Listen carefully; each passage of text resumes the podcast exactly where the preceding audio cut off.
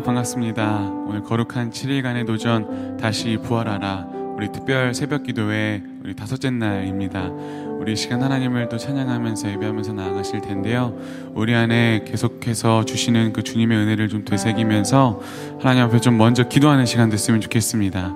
우리 기도하실 때에 이렇게 기도했으면 좋겠습니다. 하나님, 우리가 날마다 주님을 더 사랑하고 싶지만 참 실수하고 자주 넘어지고 하나님이 아닌 이 세상의 것을 더 사랑할 때가 있었음을 고백합니다. 우리를 위해 이 땅 가운데 오신 예수 그리스도의 사랑, 그 사랑으로 충만하고 그 주님을 더욱 우리가 사랑할 수 있는 그런 하나님의 귀한 백성들, 귀한 자녀들이 될 수 있도록 그런 내가 될 수 있도록 이 시간 우리 가운데 십자가의 은혜, 십자가의 사랑을 허락하여 주옵소서. 우리가 그 사랑에 보답하는 인생, 그 주님을 더욱 사랑하는 인생 살아가기를 원합니다. 우리 이러한 고백들 가지고 하나님 앞에 함께 기도하면서 나아갔으면 좋겠습니다. 기도합니다. 하나님 그렇습니다. 참 주님을 더 사랑하고 싶고 주님께 더 우리의 모든 것을 내어드리고 싶지만 참 연약한 존재들이기에 참 우리 안에 부족함들이 많기에 우리가 다 자주 실수하고 넘어지고 하나님이 아닌 세상의 것들을 더 사랑할 때가 있었음을 고백합니다.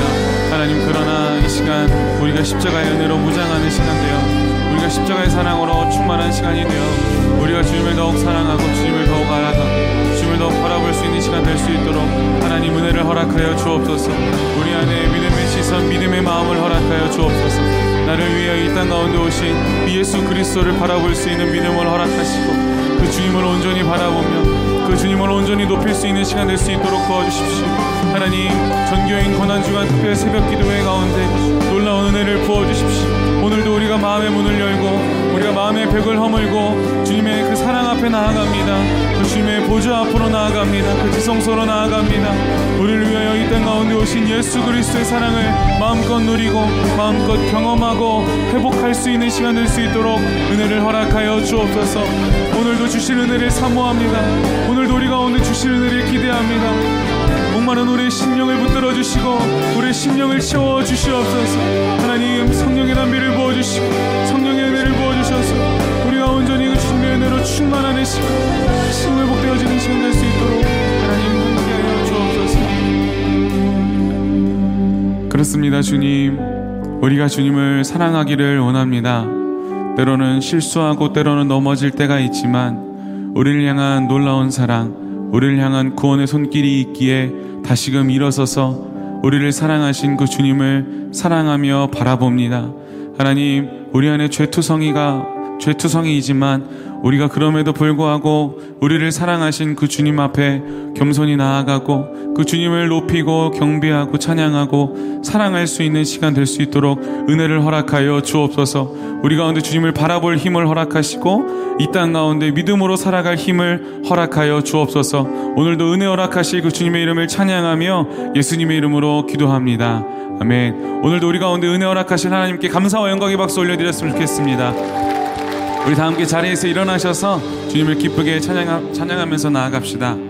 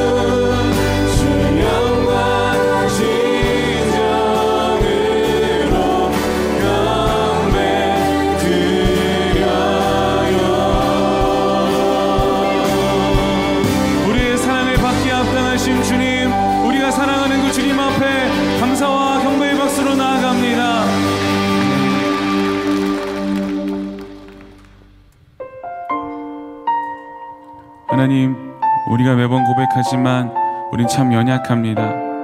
연약한 우리를 붙들어 주십시오. 우리 고백으로 우리의 기도하는 마음으로 고백합시다.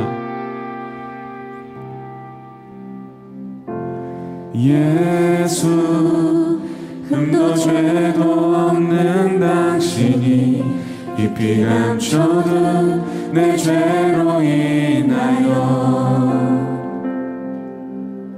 하나님의 어린 양 속죄의 제물 되어 저주받은 나무에 달리셨네. 예수 흠도 죄도 없는 당신이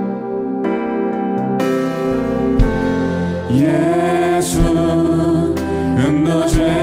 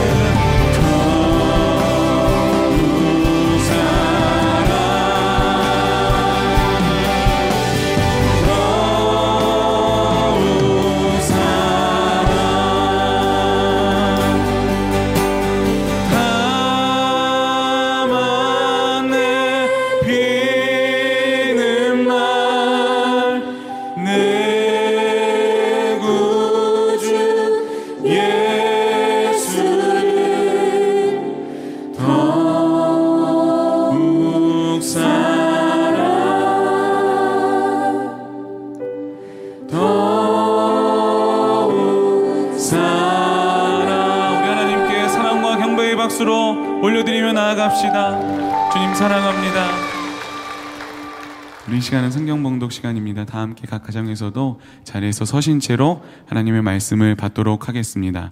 성경 봉독 이후에는 분당 오케스트라의 특별 연주가 있겠습니다.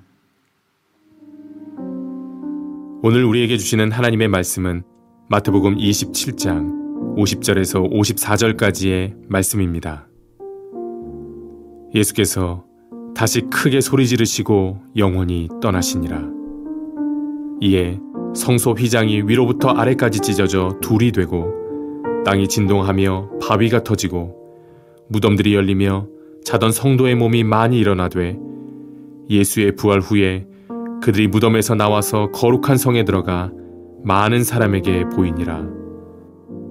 백부장과 및 함께 예수를 지키던 자들이 지진과 그 일어난 일들을 보고 심히 두려워하여 이르되 이는 진실로 하나님의 아들이었도다 하더라. 아멘.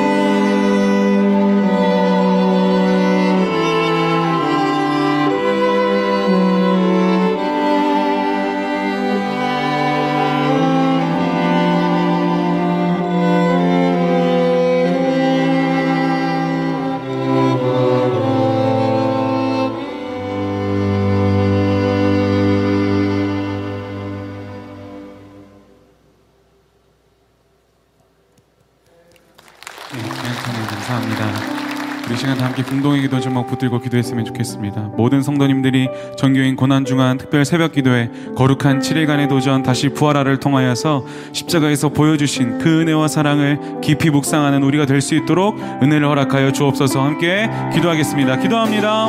하나님 모든 성도님들이 전교인 고난 중한 특별 새벽 기도에 거룩한 7일간의 도전 다시 부활하를 통하여서 십자가에서 보여주신 그 은혜와 사랑을 깊이 묵상하는 지구촌 공동체가 되게 하여 주옵소서. 이 시간 우리 가운데 주실 말씀을 기대하며 사모하며 나아갑니다.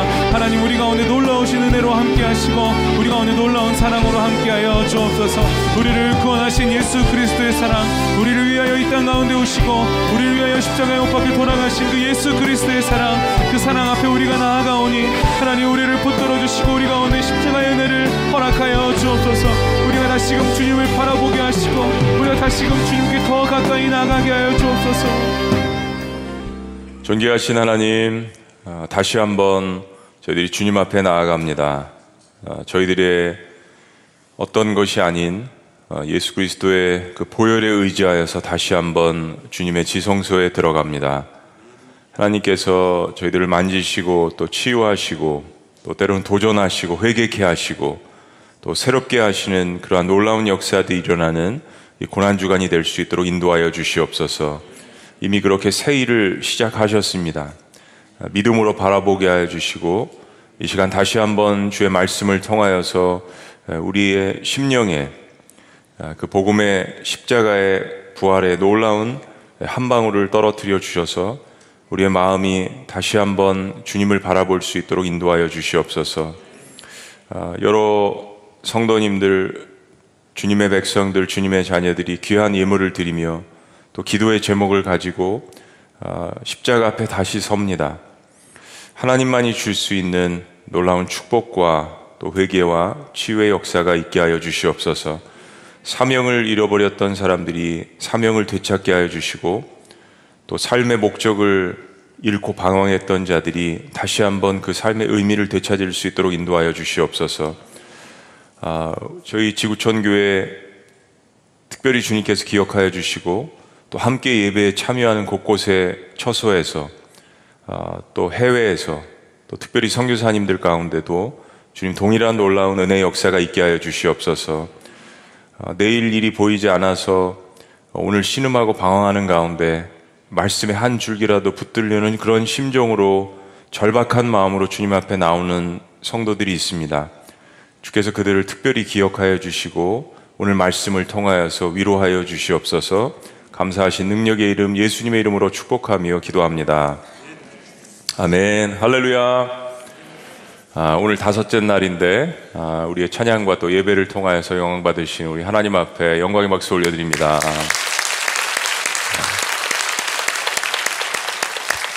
오늘은 특별히 이제 분당과 수지에서 우리 찬양 아, 섬겨 주시는 분들이 우리 홀리웨이브 청년들이 나와 주셔서 귀한 또 은혜를 나누어 주시는데요.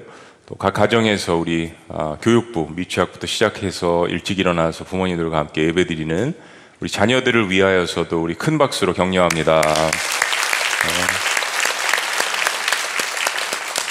우리 분당과 수지 한번 아, 인사하실까요? 아, 수지에서 이렇게 인사하십니다. 수지 한번 놀러 오세요. 라고 인사하십니다. 다 같이 시작. 수지 한번 놀러 오세요.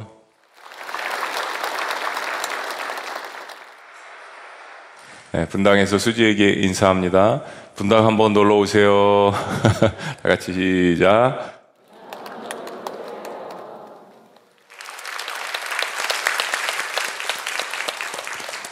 네, 뭐 수지로 놀러 오셔야 될 것 같아요. 이렇게 아, 벚꽃이 너무 아름답습니다. 새벽에 또 보니까 벚꽃의 이 불빛에 비친 모양이 좀 더 다른 것 같은데 99년 만에 아, 일찍 피어난 벚꽃이라고 합니다. 참 하나님께서 코로나 한복판에서 또 저희를 위로하신 또 자연의 또 아름다움이 있는 것 같습니다. 아멘. 아, 많은 간증들이 올라오고 있는데요. 아, 이 간증이 오픈이 안 되는 것 같아요, 이번에. 좀 오픈을 해주셨으면 좋겠는데, 간증은 내가 하나님께 받은 은, 은혜를 삶에서 이렇게 나눔으로 말미암아서 다른 사람이 격려와 도전을 받게 하는 것인데요. 아, 동경 아, 니카타 지구촌 교회에서 말씀을 들으시고 이렇게 몸에 치유의 역사가 일어나셨다고 그런 간증도 제가 보았고요. 간증이 너무 많아서 뭐 다 할 수는 없고 아, 그 앞글자만 뭐 중요 내용만 뭐 예를 들면 이런 것들이 있습니다. 아, 만약 지금의 고난이 사라지고 그것과 함께 큰 은혜의 동행과 체험도 사라진다면 저는 고난이 좋습니다. 죽을 때까지 고난 중에 있더라도 저는 아버지와 함께 동행하는 이 고난의 삶을 포기할 수 없습니다. 참 어, 대단한 고백인 것 같습니다. 쉽지 않은 어, 고백인데 특별히 고난 주간을 맞이하여서 예수님께서 십자가에서 왜 돌아가셨는지 그 의미를 깊이 묵상하는 가운데 나는 어, 주님 없는 축복보다는 고난이 있는 주님과 동행하는 것이 더 좋다라는 그런 놀라운 고백입니다. 하나님은 이 고난주간 특세를 통해서 십자가의 사랑의 깊이와 무게를 다시 알려주시고 회개하게 하시며 나를 깨끗이 비워내는 작업을 하고 계십니다. 그러고 나면 반드시 하나님께 전부를 드려도 아까워하지 않는 자로 만들어 가실 줄로 믿습니다. 사람의 길, 쉬운 길로 더 고통이 가증됐던 지난 날들 돌아보며 통해하는 회개의 시간, 기도의 시간, 저를 새롭게 하시는 성령의 위로와 회복을 경험합니다. 새벽 기도를 하면서 오늘 하루를 주님께 맡겨드리고 주님께서 목사님을 통해 설악해 주신 말씀들을 붙들며 기도할 때 깨닫게 해주시는 은혜로 순간순간 기도하며 감사하며 이겨내고 있습니다. 진리에는 회색 지대가 없습니다. 자기 유익을 위해서 상황 따라 변하는 빌라도와 유대 종교 지도자처럼 신앙의 삶 속에서 오늘 이 하루 살펴보아 십자가 앞에 나가기를 원합니다. 네. 이런 아, 여러 가지 그 고백들입니다. 두려움을 극복하고 또 회색지대를 극복하고 세속주의를 극복하고 또 주변의 그런 인물들을 통하여서 어, 내가 하나님 앞에 어떻게 나아가야 되는지를 다시 한번 마음을 다잡는 그런 시간들을 갖고 계시는 이 간증 너무 귀하고 또 목회자들에게도 큰 울림이 됩니다. 아, 계속해서 여러분들 간증 올려주시고요. 또 어, 저희들이 적당한 기회 지구촌 비전에 실어서 함께 나누고 또 목장에서도 꼭 올라오는 거 아니더라도 거기서 풍성한 또 나눔을 가지시고요. 오늘 저녁에는 8시 30분에 저희들이 성금요 예배를 함께 드립니다. 말씀 전에 아, 지구촌 극단에서 예수님 십자가라는 성극도 준비되어 있고요. 또 성금요 주의 만찬도 있습니다. 그리고 끝난 다음에 저희들 함께 또 합심해서 아, 가족과 함께 아, 교회를 위해서 또 나라 민족을 위하여서 선교를 위하여서 개인의 치유를 위하여서 기도하는 시간을 갖도록 하겠습니다. 그러니까 오늘 저녁은 시간 넉넉하게 비워놓으시고요. 한번 따라해 보십니다. 넉넉하게 넉넉하게 비워놓으셔서 한 8시 반부터 한 10시 반까지 또 가정에서 아이들 이렇게 집중하는데 힘드시면 좀 자유롭게 이렇게 할 수 있도록 그렇게 해주시면은 좋겠습니다.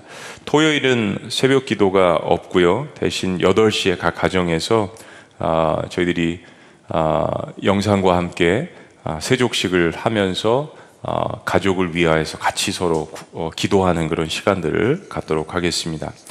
4월 4일 부활주일 대한민국 피로회복 7차 헌혈에 있는데 많은 성도님들 참여해 주시고요. 지금 한 1,800명 이렇게 넘어가고 있는데 한 2,500명, 3,000명까지 됐으면 좋겠습니다. 5월 말까지. 진리를 붙들라 오늘 다섯 번째 시간입니다. 마태가 기록한 제6시는 지금의 정오 12시를 가리키는데 마가복음에 보면은 예수님께서 제3시 즉 지금의 아, 침 9시에 못에 박히셨습니다. 아, 그러니까 예수님께서 십자가상에서 아침 9시부터 어, 정오까지 3시간가량 온갖 조롱과 순환을 당하시면서 고난을 견디어내신 것입니다. 그 이후에도 이제 몇 시간, 시간이 이렇게 지속이 되지만요. 지금 이제 정오가 되자 온 땅에 어둠이 임했습니다. 정오에 해가 나야 될 텐데 온 땅에 어둠이 임했다라는 이 표현은 마치 800년 어, 전에 어, 예언을 했던 요에서 2장 말씀 마지막 주의 날에 해가 어두워지고 그리고 달이 핏빛같이 변하는 이 종말을 생각하게 합니다. 그때 예수님께서 큰 소리로 외치셨습니다. 엘리 엘리 라마 사막다니 나의 하나님 나의 하나님 어찌하여 나를 버리시나이까 엘로이 엘로이 라마 사바크나에 예, 시편 22편 1절에 나의 하나님 내 하나님이요 어찌 나를 버리시나이까 이 말씀을 예수님께서 어, 인용하신 것입니다. 히브리어로 되어 있는 이 말을 헬라어로 이렇게 발음 나는 대로 했기 때문에 약간 다른 발음이 있기는 합니다. 참으로 믿는 성도가 볼 때 시험 들 수 있는 이야기입니다. 이 말씀을 어, 늘 고난주간 때가 아니더라도 아마 제가 설교 시간에 자주 인용하는 것을 여러분 들으셨을 것입니다. 나의 하나님, 나의 하나님. 분명히 하나님을 나의 하나님이라고 부르는데 어찌하여 나를 버리시나이까? 이 말씀이 어떤 의미인지 아시려고 어, 삶 가운데서 고난 가운데서 또 때로는 큐티하시면서 혹은 예배 시간 선포되는 말씀을 통해서 여러분들도 여러 분 묵상하셨을 거예요.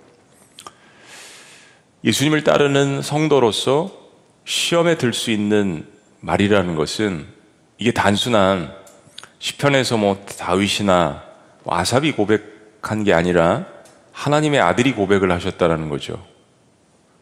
어찌하여 나를 버리시나이까? 정말 예수님께서 하나님의 아들이시라면 이렇게 말씀하실 수 있나요? 그리고 정말 아버지 하나님은 예수님을 버리실 수 있나요? 이거는 사실은 아니죠. 근데 지금 이 순간만큼은 아버지 하나님도 아들의 고통에 대해서는 침묵하십니다. 하나님께서 한 말씀도 안 하세요. 이 십자가 이 사건이 계속 이루어지는 이것을 보면 하나님의 인바브먼트가 하나님께서 이 개입하시는 것이 보여지지가 않습니다. 침묵하십니다. 지금 죄 가운데 있지만은 원래 하나님의 백성들 다시 찾으시고자 하시는 하나님께서 어, 자신의 가장 사랑하는 그 아들을 죽음 가운데 가장 극한 고통 가운데 몰아넣으시는 것입니다. 아무리 예수님께서 이 모든 것을 아시고 스스로 자신의 십자가 죽음에 대해서 여러 번 예언도 하셨지만은 지금 이 순간만큼은 하나님께 버림받았다라고 표현하는 것이 맞습니다. 하나님의 아들은 그렇게 철저하게 외롭게 죽음을 맞이, 맞이하셨습니다. 그러니까 예수님의 가장 큰 고통은 십자가에서 어, 육신적으로 우리 인간이 당하는 그런 그 고통, 그것도 있으셨지만은 무엇보다도 하나님 아버지와의 어떤 그 영적인 분리를 경험하시는 아, 이것을 주님께서 표현을 하신 것 같습니다. 또 한 가지 동시에 이 주님의 절규에서 우리가 잊지 말아야 되는 사실이 있습니다. 하나님 아버지 앞에서 이 십자가의 육신의 고통, 또 하나님 아버지와 단절되는 듯한 어찌하여 나를 버리시나이까라는 이 영적인 분리되며 이런 그 고통, 이 절규는 사실은 저와 여러분들을 위한 것이라는 거 여러분 생각해 보셨나요? 하나님을 모르는 인간들, 빛이 뭔지, 진리가 뭔지, 사후의 삶이 뭔지, 영생이 뭔지, 구원이 뭔지, 용서가 무엇인지, 온갖 죽음의 아, 그 끝을 향하여서 달려가는 고난 가운데만 있는 그 인생들을 위하여서 죄인들을 위하여서 대신 주님께서 외쳐주시는 그런 나를 위해서 하늘 아버지 앞에 마지막 온 힘을 다하여서 크게 절규하시며 외치시는 그 모습. 나의 하나님, 나의 하나님, 어찌하여 나를 버리시나이까? 어찌하여? 왜? 왜 나를 돌아보시지 않습니까? 왜 나를 이, 이런 고통 가운데 끝나지 않게 하시고 고통 후에 또 고통, 때로는 끊이지 않는 이 고통, 환란 가운데 환란. 왜 하나님 저에게 이러시는 거죠? 이거는 사실은 우리가 때로 고난의 한복판에서 우리가 부르짖는 절규입니다. 그 시편에 부르짖는 모든 그 절규를 주님께서 한마디로 우리 인생을 표현하시는 겁니다. 예수님이 이 땅에 오신 가장 큰 목적은 우리를 구원하시기 위해서 오신 것인데 그러기 위해서는 우리의 삶의 자리까지 내려오셔야만 했습니다. 그냥 구원 있어라, 용서한다, 이런 차원이 아니라는 것입니다. 어떤 혹자는 그런 이야기를 꼭 하나님이 그렇게 이 땅에 내려오셔야만 되나? 네. 우리가 믿는 하나님은요, 인간의 고통을 겪어보지 않은, 이해조차 못하는, 혹은 이해하려고 하지 않는 그러한 반쪽짜리 신, 혹은 죽은 바알, 그런 신이 아니라는 것입니다. 그의 가장 아끼고 사랑하는 그 아들을 이 땅에 볼모처럼 내려보내셨습니다. 뭐 볼모나 다름없죠. 마음껏 해봐라는 그런 뉘앙스들이 지금 십자가에서 펼쳐지지 않습니까? 뭐라도 하실 수 있는 그 아버지 하나님께서 침묵하십니다. 하나님의 의도셨죠. 가장 낮고 천한 곳에 태어나게 하시고 33년간 인간들의 친구가 되게 하시고 아니 어, 바리새인들 유대 지도자들이 별명 붙여준 것처럼 죄인들의 친구로서 사시다가 결국 가장 비참하게 모든 인간의 죄를 다 뒤집어 쓰시고 고통하시다가 돌아가신 분입니다.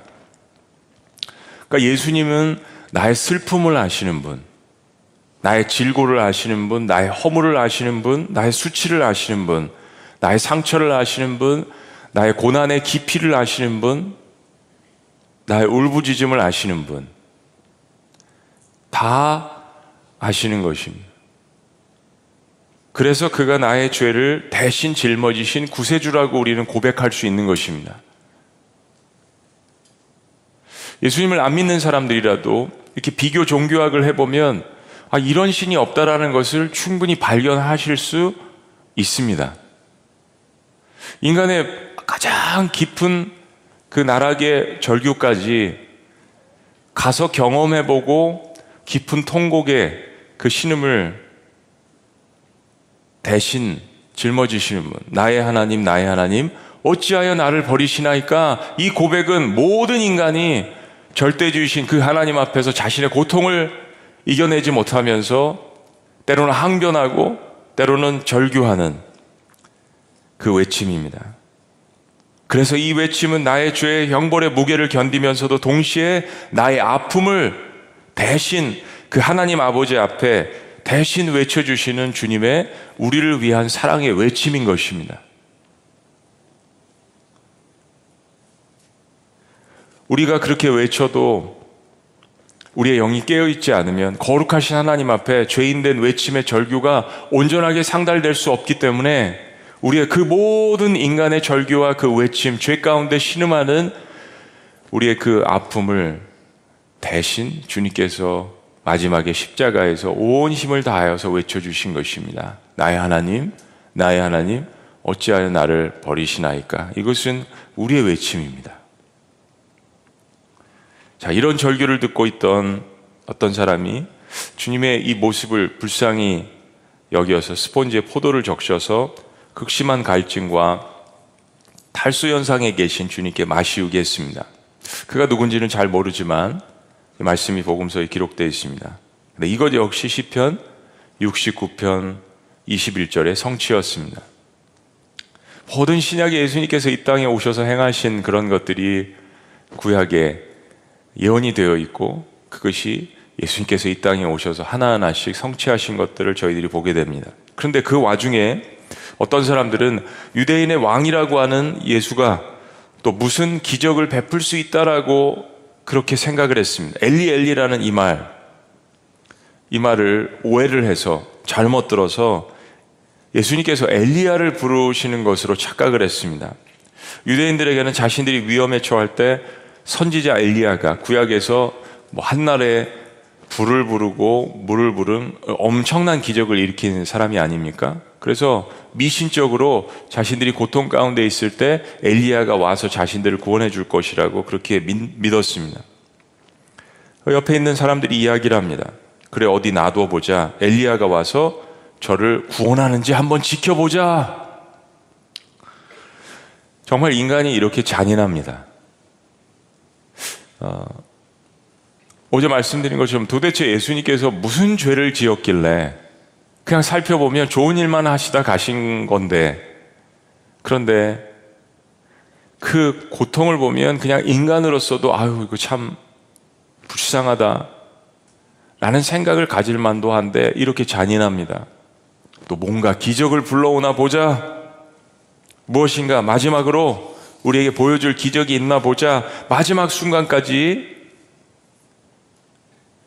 사랑을 즐거워하는 것이 아니라 죄의 즐거움을 사랑하는 그 세대의 모습을 봅니다. 더 큰 표적과 기적을 원하는 유대인들에게 예수님은 마태복음 12장에서 그런 말씀을 하신 적이 있습니다. 예수께서 대답하여 이르시되 악하고 음란한 세대가 표적을 구하나 선지자 요나의 표적밖에는 보일 표적이 없느니라. 요나가 밤낮 사흘 동안 큰 물고기 뱃속에 있었던 것 같이 인자도 밤낮 사흘 동안 땅 속에 있으리라. 다시 한번 이 말씀을 여러분들에게 어, 알려드립니다. 이 말씀의 참된 의미는 예수님께서 우리에게 기적을 안 보여주시고 기적이 필요 없다라고 말씀해 주시고 기적을 구하지 말라라는 의미가 아닙니다. 기적은 우리의 삶 가운데 반드시 필요합니다. 살아계신 하나님을 믿는 우리에게는 사실 일상이 기적이 되어야 합니다. 근데 반대로 그렇게 수많은 기적과 말씀을 통해서 은혜와 사랑을 경험했음에도 불구하고 그 기적 속에 담겨져 있는 참된 구원의 진리를 붙들기를 거부하고 또 다른 재미를 찾는 또 다른 기적만을 원하는 기적의, 기적의 주체가 누구인지를 사랑의 주체가 누구인지를 은혜의 주체가 누구인지를 외면하는 그 세대를 향해서 주님께서 채찍질 하시는 것입니다. 이런 마음으로 주님 앞에 다가와서 기적을 보여달라고 한 사람들에게는 단 한 번도 기적을 베푸신 적이 없는 듯 합니다. 정말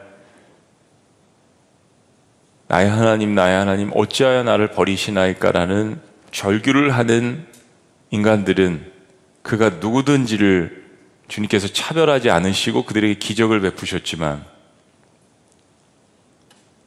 죄의 즐거움을 탐닉하는 기적을 재미삼아 부르는 그냥 나의 유익만을 생각하는 그러한 인간들에게는 기적을 베푸시지 않았던 주님의 모습을 봅니다. 예수님께서 이제 마지막 숨을 막 몰아내시며 크게 소리 지르시고 그의 영혼이 육신과 분리되셨습니다. 50절 말씀. 그리고 오늘 마태복음에는 없지만 누가복음 23장 46절에 보면 예수님께서 마지막 십자가에서 하신 가성, 가상 7원 중에 하나 아버지요 내 영혼을 아버지 손에 부탁합니다. 그리고 요한복음 19장 30절에 다 이루었다 라는 말씀을 하십니다. 그리고 사실 우리가 말씀을 묵상하면서 음, 많이 이렇게 강조 안 하고 잊어버리는 대목이 있는데요. 너무 놀라운 일이 일어났습니다. 이제부터 그런 사건들이 정말 기적이 일어납니다. 성전의 대제사장만 1년에 한 번 들어간 대속제일 지성소와 성소를 잇는 커다란 휘장이 제사장 한 300명 정도가 동원돼서 그것을 빨고 새롭게 세울 수 있는 엄청난 부피와 그 무게 커다란 휘장이 위에서부터 아래로 완전하게 찢어지는 기적이 일어납니다. 사람의 힘으로 찢을 수가 없는 휘장입니다. 성서의 휘장이 갈라진 것은 이제 죄인 된 나와 거룩하신 하나님 사이의 그 막힌 담을 주님께서 다 없애 주셨다라는 그런 의미입니다. 히브리서 기자는 우리에게 이렇게 격려합니다. 히브리서 10장 19절에서 20절 말씀을 다 같이 읽어보실까요? 다 시작. 그러므로 형제들아 우리가 예수의 피를 힘입어 성소에 들어갈 담력을 얻었나니 그 길은 우리를 위하여 휘장 가운데로 열어놓으신 새로운 살 길이요. 휘장은 곧 그의 육체니라. 그렇습니다. 하나님과 죄인 된 우리 사이를 연결하시기 위해서 예수님의 몸이 쪼개지신 것입니다. 모세를 통해서 이스라엘 백성과 하나님이 맺으신 그 언약이 완전히 완성된 것입니다. 신명기 말씀에 이스라엘 백성과 하나님이 언약을 맺을 때 모세가 큰 그릇에 동물의 피를 담아오라고 했습니다. 그것을 하나님과 백성 사이에 뿌렸습니다. 피의 언약을 맺었습니다. 예수님께서 그것을 완전하게 십자가상에서 이루셨습니다. 율법을 폐했다라는 것은 율법이 필요 없다는 이야기가 아니라 율법이 요구하는 바를 모두 다 완성하셨기 때문에 더 이상 그 과거의 율법이 필요치 않다라는 말씀입니다. 필요가 없어서 폐기했다라는 것이 아니라 완성하셨기 때문에 율법을 이루어서 폐기했다라는 이야기입니다. 율법의 요구. 아무리 우리가 그 모든 율법을 구약에 있는 율법을 지킨다고 하더라도 한 점 흠 없이 하나님 앞에 나아갈 수 있는 사람이 없기 때문에 거룩하신 하나님께서 피를 흘리셔서 그 거룩한 보혈을 통하여서 우리에게 새 생명을 주시고 우리의 모든 죄들을 사해 주셨다는 것입니다. 그래서 예수님께서 우리의 진정한 성전이시고 그분의 삶을 그분을 우리 가운데 모시는 우리의 삶도 바로 주님의 성전이 되어 간다라고 에베소서 골로새서 말씀은 교회를 짓는 성도들의 의미가 어떤 것인지를 분명하게 우리에게 알려줍니다. 여러분이 성전이십니다. 그것이 성도이고 그것이 교회입니다. 예수님의 죽음으로 새로운 시대가 시작되었음을 알려주시는 것입니다. 그리고 이제 땅이 진동하기 시작했습니다. 바위들이 여기저기 터졌습니다. 그리고 가장 놀라운 사실은 죽은 사람들이 무덤에서 여기저기서 일어났습니다. 말씀을 자세히 보면 잠자던 성도들이 일어났다라고 이야기합니다. 아무나 일어난 것이 아닙니다. 52절 말씀입니다. 우리 다 같이 읽습니다. 52절 시작. 무덤들이 열리며 자던 성도의 몸이 많이 일어나되 예수의 부활 후에 그들이 무덤에서 나와서 거룩한 성에 들어가 많은 사람에게 보이니라. 놀라운 역사입니다. 우리가 자주 잊고 있는 대목입니다. 단순히 땅이 진동하고 바위가 터진 것이 아닙니다. 예수님의 이 부활의 역사 때문에 하나님의 어떤 주권적인 역사로 말미암아서 슬렉트가 된 특별히 성도들이 주님을 믿고 잠자던 성도들의 그 육신이 무덤에서 일어났다는 것입니다. 예수님의 죽음을 통한 이 마지막 기적은 예수님의 부활을 상징하는 것이죠. 마지막 때 우리가 주님 다시 오실 때 우리보다 주 안에서 먼저 자는 자들이 먼저 이런 부활을 경험하며 육과 영이 다시 하나가 될 것이라고 데살로니가서는 우리에게 격려를 합니다.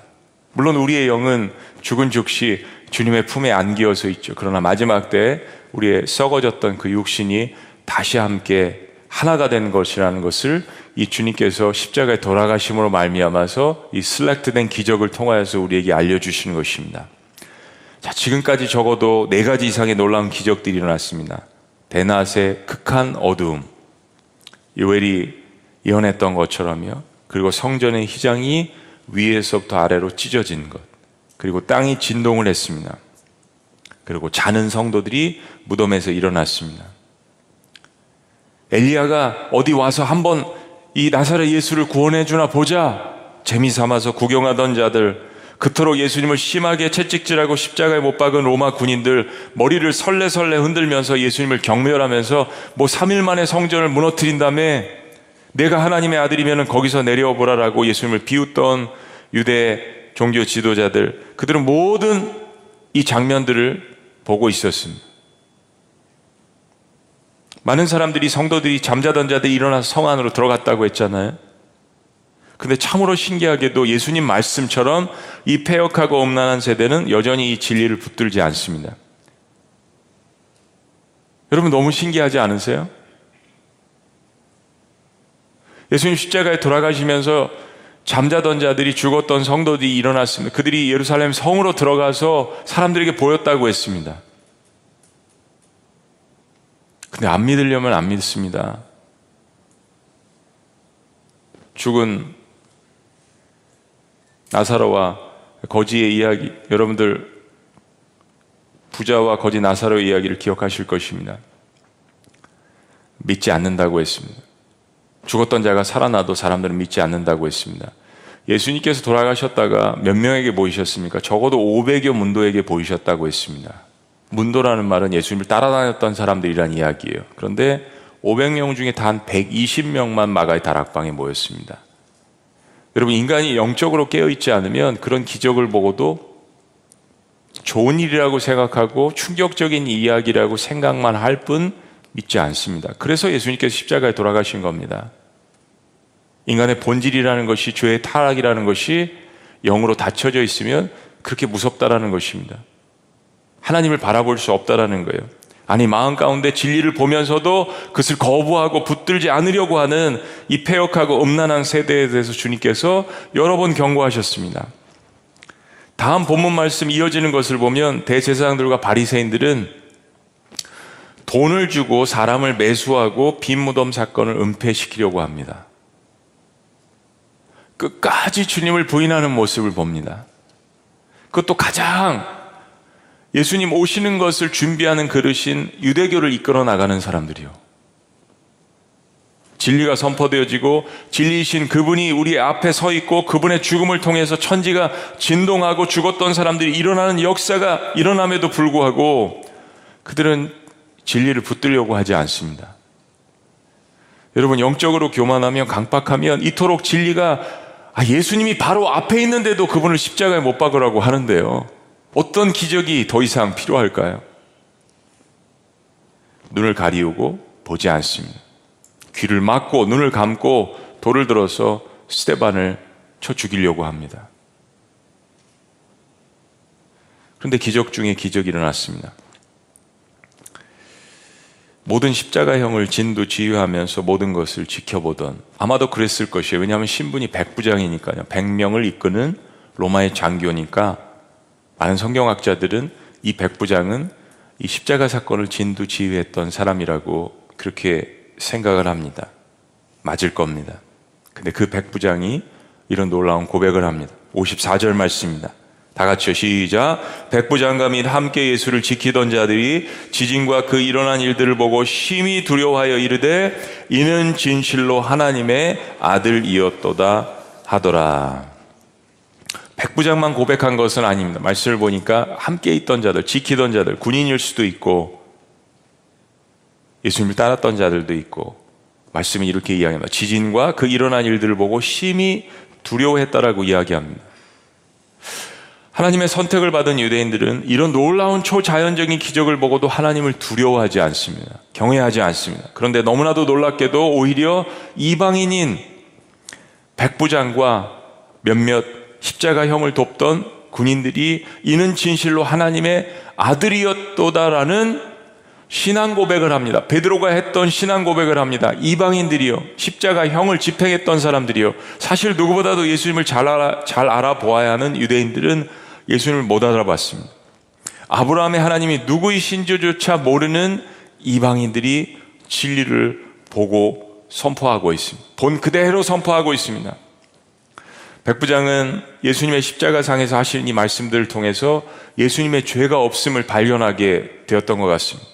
이 백부장은 적어도 단연간 이 십자가형을 집행하는 일을 해왔을 것이에요. 수많은 죄인들이 죽어가는 것을 목격했습니다. 빌라도처럼 그는 예수라는 자가 무엇인가 보통 다른 사람들과 다르다라는 점이 있던 것을 보았습니다. 특별히 예수님께서 말씀하시는 이 가상 칠언 중에 아버지 저들의 죄를 용서하여 주옵소서 자기들이 하는 것을 알지 못함나이다 라는 이 말씀을 듣고 마음에 감동이 있었을 것입니다. 십자가상을 단연간 집행하면서 이런 인간을 본 적이 없습니다.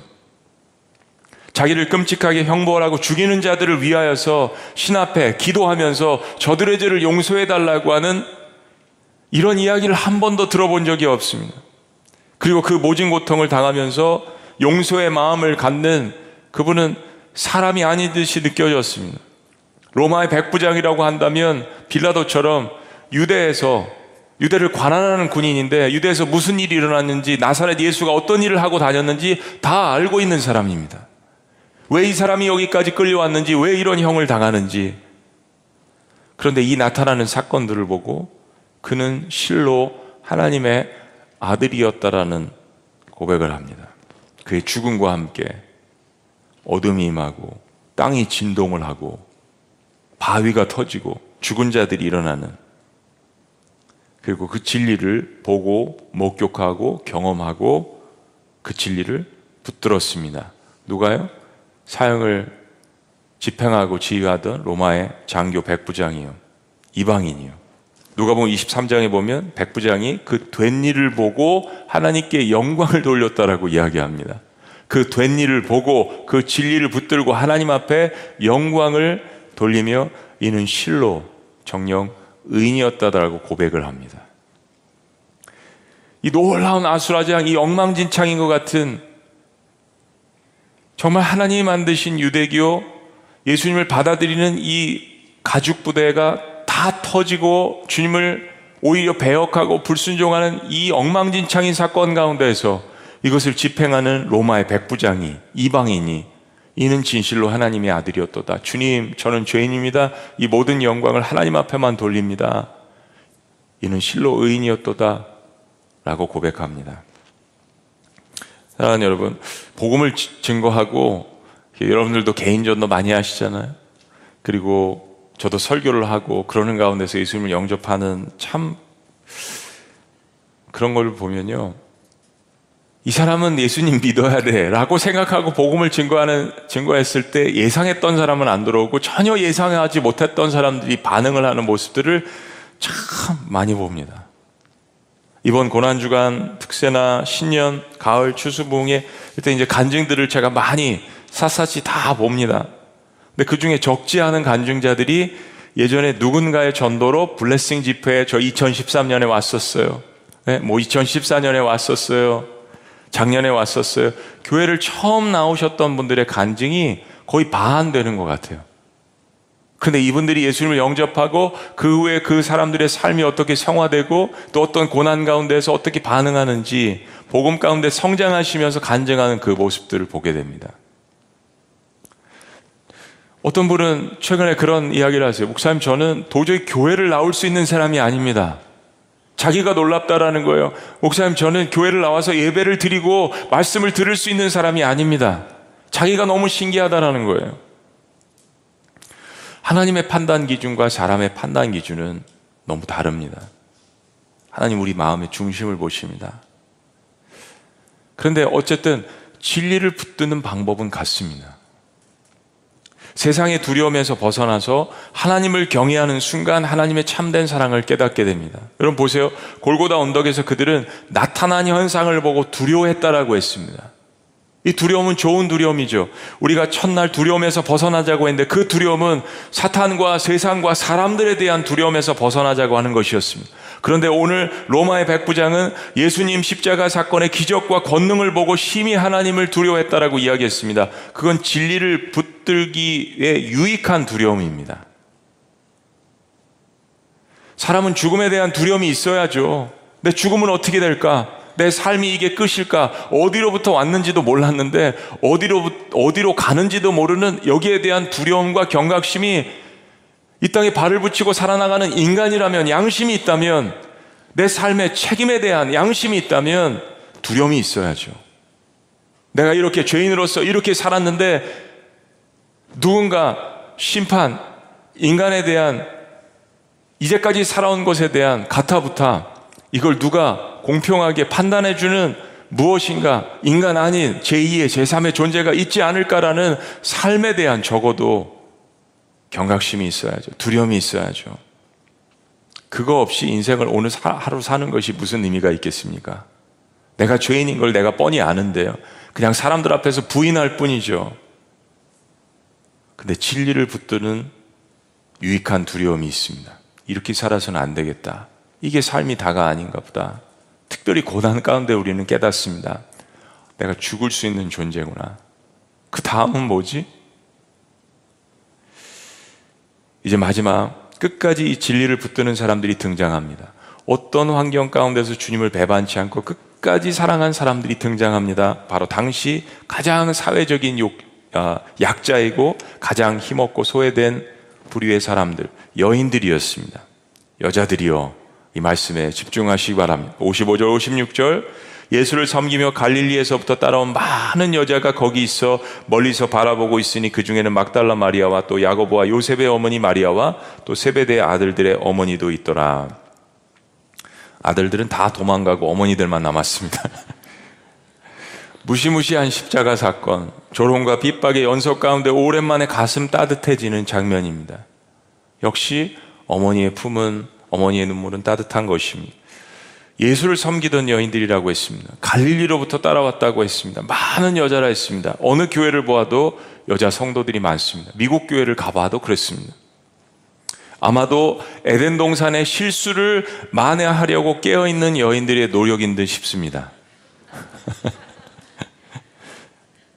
근데 도대체 이 시간 속에 예수님이 그토록 심혈을 기울이시고 사랑하고 훈련시키셨던 제자들은 다 어디 갔다는 이야기입니까? 예수님께서 이제 마지막에 육신적인 어머니 마리아를 제자인 사도 요한에게 부탁하시지 않습니까? 그걸 보면 사도 요한은 곁에 있었던 것 같아요. 근데 어느 복음서 또 어느 누구도 아, 예수님의 그 십자가를 십자가 사건을 지켰던 제자들이 있었다라는 것을 이야기하지 않습니다. 근데 상황이 이런데 오히려 형을 집행하던 이방인 백부장이 예수님의 예수님을 하나님의 아들로 알아보았습니다. 상황이 이런데 그 연약한 여인들이 갈릴리로부터 와서 예수님의 그 죽음을 애도하며 끝까지 예수님의 그 자리를 지켰습니다. 인생은요 끝까지 가봐야 되는 것입니다. 신앙도 끝까지 가봐야 하는 것입니다. 가장 고난의 순간에 예수님 당하시는 고난의 순간에 가장 끝까지 있었던 사람들. 그 여인 중에 한 여인은 막달라 마리아로 전해집니다. 성경에 세번 나타나는데 특별히 누가 보면 8장에 처음 등장을 하는데 일곱 귀신 들린 이 여인을 예수님께 치료해 주셨습니다. 왜 성경이 일곱 귀신, 뭐 군대 귀신 이런 표현을 할까요? 엄청난 어둠의 역사에 시달렸다는 이야기죠. 하나의 귀신도 아니고 어떤 상황 가운데서 그런 귀신 들림에 영이 임했는지 모르겠습니다. 그러나 얼마나 괴로웠을까요? 얼마나 처참했을까요? 유대 역사에 있어서 귀신 들림은 그냥 사람 취급을 하지 않습니다. 그런데 아무도 돌보지 않는 버려진 여인, 일곱 귀신 들린 이 여인을 예수님께서 고쳐주셨습니다. 이 여인이 예수님의 은혜를 잊지 않고 그 자리에 있으며 주님의 임종을 안타깝게 지켜보고 있습니다. 마태복음 28장을 끝까지 읽어보신 분들은 아실 겁니다. 이 여인이 어떤 역사적인 경험을 하는지요. 연약한 여인들 예수님을 구하기 위해서 사실 아무것도 할 수 있는 일이 없었습니다. 군중들에 끼어서 십자가에 못 박으나 안 된다고 소리를 지를 수도 없었고 힘겨루기를 할 수도 없었고 베드로처럼 칼을 들어서 뺄 수도 없었고 정치를 할 수도 없었고 아무런 힘이 없는 소외된 여인들. 그런데 그들은 오히려 예수님을 끝까지 붙들고 있었습니다. 끝까지. 부활까지 목격하지 않습니까? 여러분 오늘 하루 이걸 묵상하셨으면 좋겠습니다. 내가 진리이신 예수님을 붙들기 위해서 무엇이 필요한가? 힘도 아니고, 권세도 아니고, 학식도 아니고, 대인 관계도 아니고요. 답은 너무나도 단순합니다. 오늘 본문의 여인들처럼 예수님을 붙들기 위해서 아무것도 할 수 없었지만 예수님을 사랑하는 마음, 겸손한 마음이었습니다. 그러니까 내 손에 들려져 있는 것이 적을수록 오히려 주님을 사랑할 확률이 꼭 그런 것은 아니지만 확률이 더 높다라는 것을 우리는 예수님의 마지막 이 십자가 사건 가운데 깨닫습니다. 내가 진리이신 하나님을 붙들기 위해서 나에게 필요한 것은 무엇인가? 질문을 하면서 우리 마음 가운데 동시에 마음 가운데 스트러글이 있을 것입니다. 그럼 내가 버려야 될 것은 무엇인가? 아무 힘 없이 십자가에 돌아가신 예수님의 보혈을 의지하는 것이 정답입니다. 아무것도 없어도 겨자씨만한 그 작은 믿음, 그 예수 그리스도의 나를 위해서 흘려주신 그 보혈, 그 한 방울을 내가 붙드는 것. 여러분 기다리지 마세요. 내일 인생이 어떻게 될지 모릅니다. 오늘 여러분 그 진리를 붙드시는 하나님의 축복받은 백성들이 되시기를 주의 이름으로 축복합니다. 갈보리 산 위에 십자가 섰으니 이 찬양을 같이 하셨으면 좋겠습니다. 이 찬양을 우리는 너무 사랑하고 사모하고 여러 번 불렀습니다. 오늘 이 찬양의 가사가 오늘 여러분에게 말씀의 은혜를 나눈 이 말씀을 대신합니다. 가사를 다시 한번 살펴보십니다. 갈보리산 위에 십자가 섰으니 주가 고난을 당한 표라. 네, 이렇게 고백합니다. 험한 십자가를 내가 사랑함은 주가 보혈을 흘림이라. 믿음은 굉장히 단순한 것입니다. 험한 십자가를 내가 사랑하는 것, 내가 붙들 수 있는 이유는 주님께서 나를 위해서 그 십자가의 희생을 보혈을 흘려주셨기 때문이라고 고백합니다. 2절 멸시천대 받은 주의 십자가에 나의 마음이 이끌리도다. 왜냐하면 귀한 어린 양이 세상 죄를 지고 험한 십자가를 지셨기 때문이라는 것.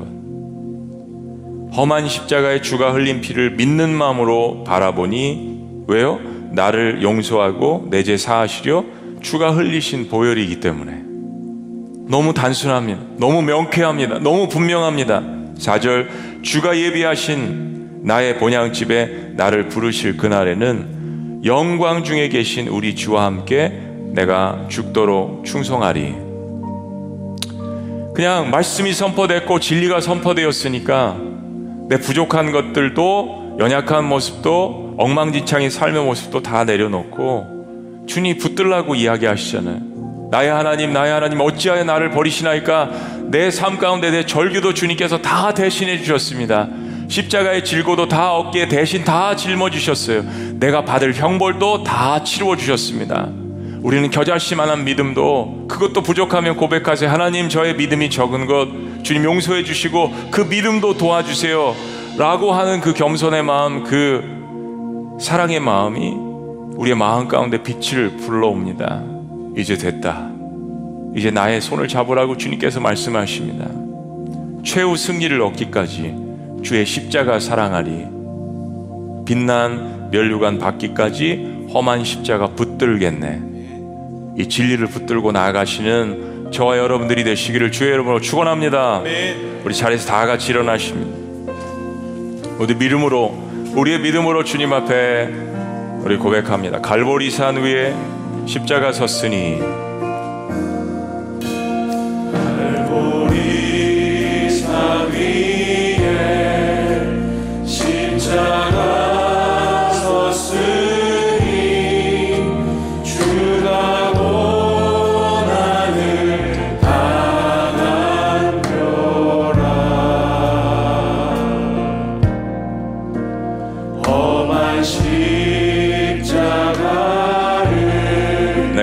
십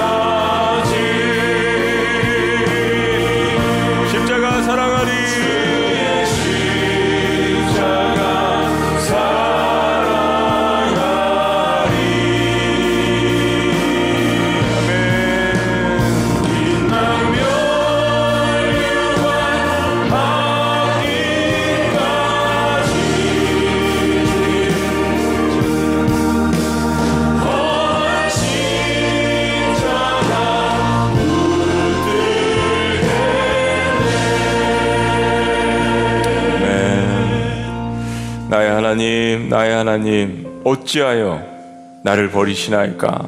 어찌하여 나를 이 고통 가운데 두십니까? 라는 우리의 모든 절규를 담아서 주님께서 대신해서 그 십자가에서 우리를 위해서 외쳐주셨습니다. 제가 기도하기는요, 예수님께서 십자가에 돌아가실 때 성도들의 많은 무덤 문이 열렸다고 했습니다. 잠자던 자들이 일어났다고 했습니다. 이번 7일간의 이 기간 가운데 그런 역사가 여러분들 삶 가운데 많이 일어났으면 좋겠습니다. 우리 목회자들의 간절한 소망이고 기도의 제목입니다. 비대면 시대에 여러분들 한 사람 한 사람 안수할 수는 없지만 그래서 더 좋은 기회입니다. 우리 주님께서 그 피 묻은 손으로 여러분의 심령과 여러분의 육신과 여러분의 영혼을 안수하시고 치료하시기를 주의 이름으로 축원합니다. 많은 자들이 잠자던 가운데 일어났던 놀라운 역사들을 통하여서 암이 치료되며 불치의 병이 치료되며 경제 문제들이 해결되며 주님께서 광야에서 먹이시고 입히시는 놀라운 역사들을 교회 공동체를 통하여서 경험하시기를 주의 이름으로 축원합니다.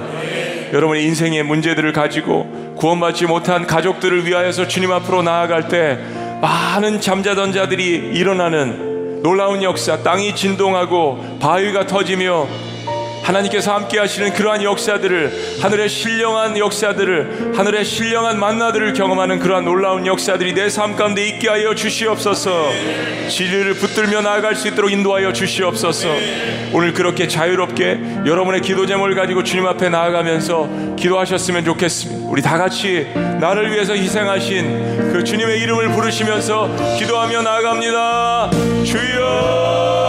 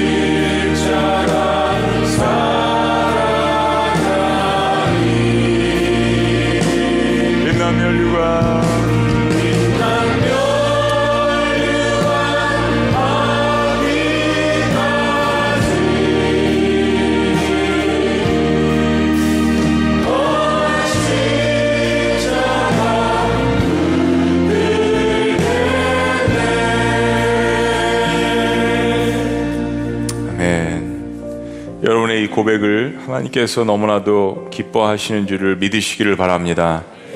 나를 위하여서 나의 하나님, 나의 하나님, 어찌하여 나를 버리시나이까? 나의 모든 고통과 나의 절규와 모든 눈물을 주님께서 대신해 주셨습니다. 나는 십자가에서 보여주신 그 진리, 그 사랑, 그 은혜를 붙들기만 하면 됩니다. 우리 그런 마음으로 계속해서 여러분의 기도 제목들을 가지고 주님 앞에 자유롭게 십자가를 붙드는 마음으로 최후 승리가 우리에게 주어진 것을 믿고 그 십자가를 사랑하는 마음으로 여러분들 나아가시길 원합니다. 거기에 주님께서 부활을 덧입혀 주실 것입니다. 우리 기도하며 나아갑니다.